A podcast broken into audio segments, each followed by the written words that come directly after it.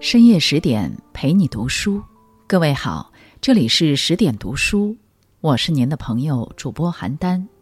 今天要跟大家分享的文章是《麦琪的礼物》，婚姻幸福的人往往做着无用的事。作者平兰。如果你也喜欢今天的文章，欢迎拉到文末给我们点个再看哦。下面我们一起来分享。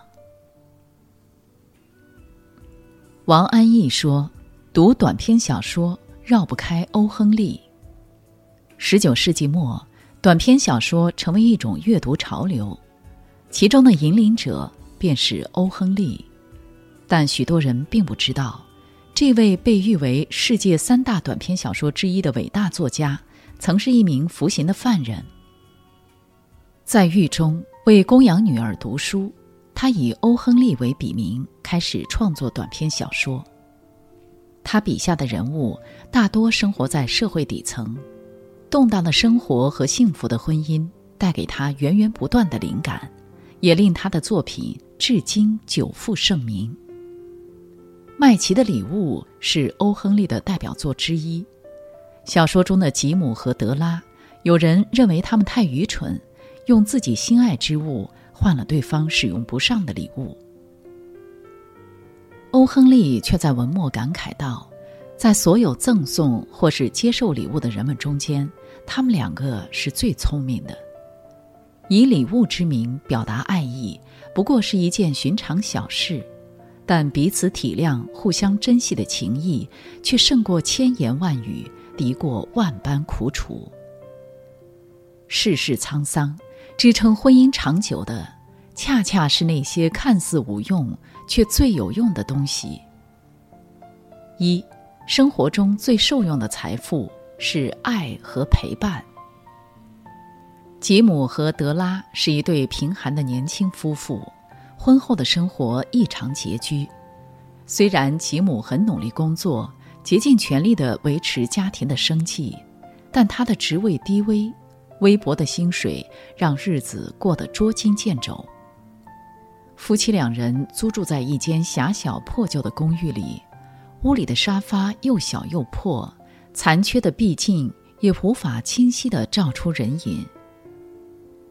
夫妻俩交完房租后所剩无几，只够勉强度日。雪上加霜的是，因为大环境的经济日益衰退，吉姆的薪酬骤减。这让夫妻俩不得不节衣缩食、精打细算。吉姆的大衣和手套已经磨破许久，也不敢买一件新的。德拉也不舍得花钱打扮，总是穿着一件破旧的外套。家里的花费和开销总是比两人预期的要大得多。对于吉姆和德拉而言，温饱是他们眼下最为迫切的需求，也是维系婚姻的底线。世间普通夫妻的生活大多如此：婚前心怀诗意以谋爱，婚后手执烟火以谋生。虽然生活窘迫，但破败的房间、空荡荡的肚子也难掩吉姆对妻子的爱。惦记着家中的妻子，吉姆每天一定会准时回到家中。当吉姆走到楼上的时候，德拉总是笑脸相迎。亲昵地称呼吉姆，同时和丈夫紧紧拥抱。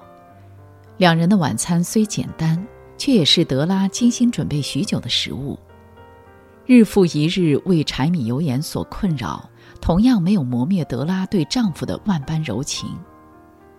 对于这对年轻的夫妻而言，家是安放着彼此依赖的情感和安全感的地方，这是他们面对这个变幻莫测的世界的底气。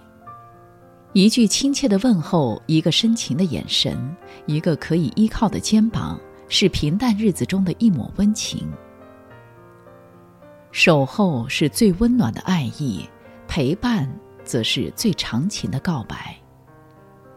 虽然爱与陪伴并不能让生活变得阔绰一些，但默默的相伴和真切的问候，可以安慰彼此的心灵。化解生活的苦涩，抵御岁月的风霜。二，婚姻里最有价值的礼物是郑重其事的对待。即使德拉精于持家，但从生活费中省下来的钱也只有一美元八十七美分。圣诞节即将来临，哪怕如今的生活已经到了入不敷出的地步，德拉还是想着要给丈夫送一份代表她心意的礼物。可手上仅有的这点钱，实在无法买到一件能像样的礼物。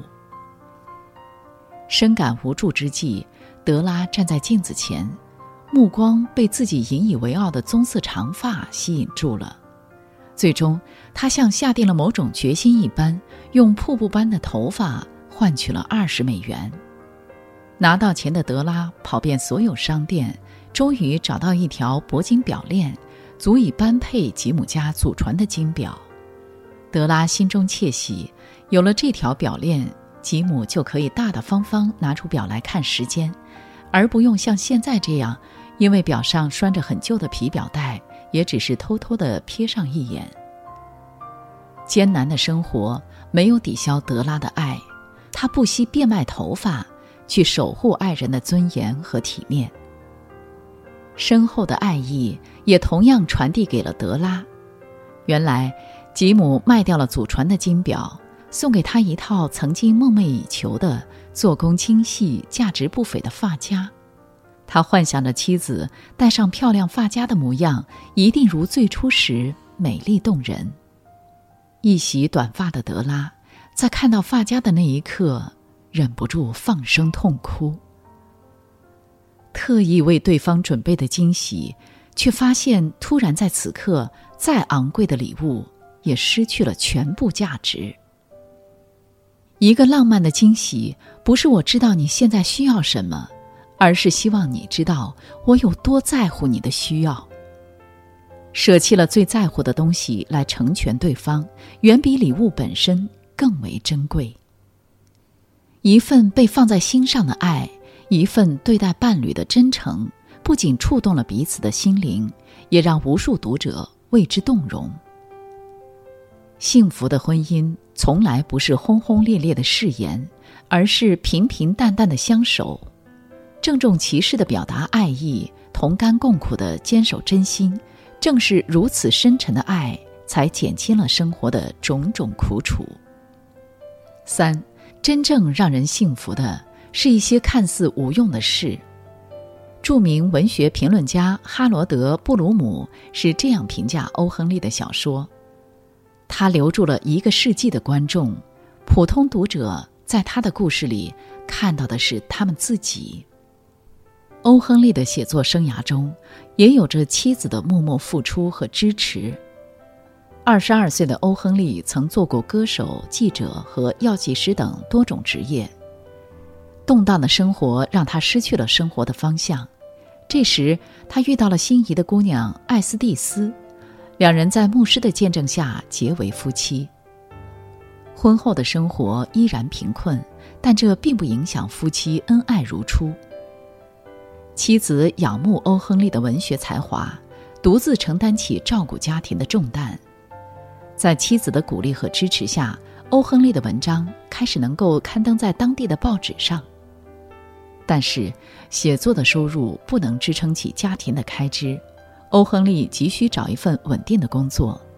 他在银行做过出纳，也尝试过自己创业，但均以失败告终。后来，在被追查银行账目问题时，欧亨利逃到另外一个国家。在此期间，他写下了自己唯一一部长篇小说《白菜与国王》。而远在家里的妻子担负着家庭的重担。再加上长期的忧思，使他患上结核病。得知这个消息后，欧亨利不顾一切回到国内看望爱妻。然而，等待他的却是一场离别。妻子患病后不久就黯然离世，自己也因曾经的银行账目原因被判入狱。前半生的颠沛流离、生离死别，让他看尽了人生的辛酸和过往。值得一丝欣慰的是，窘困的婚姻生活、相濡以沫的夫妻，这些都成为日后欧亨利写作的素材。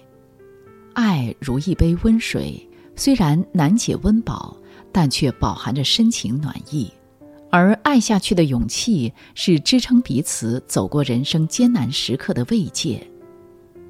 欧·亨利的故事里，寄托着他对妻子的思念，也细述了婚姻长久幸福的秘诀。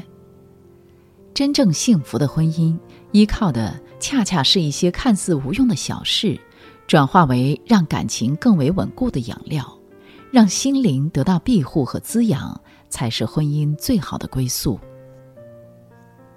三毛曾说过：“即使生活再苦，环境再简单，但都不能省略夫妻在一起说废话和情话的环节。只有这样，婚姻才有了生机和活力。如果婚姻只顾着追求有用的物质，会让我们忽略掉无用的美好。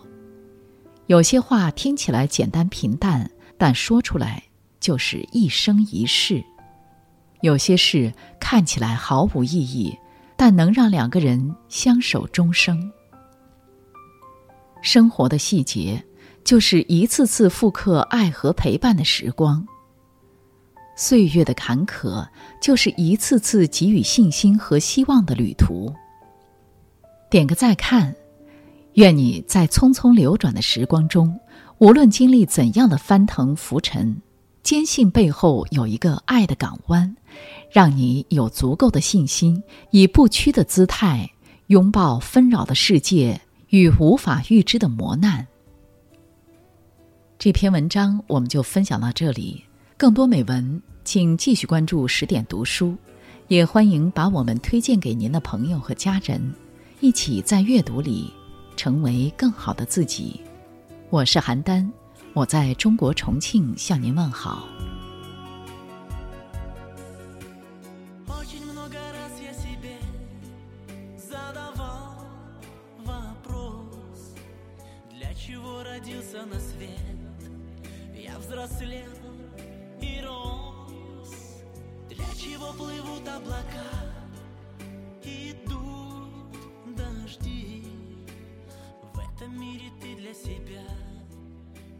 you want.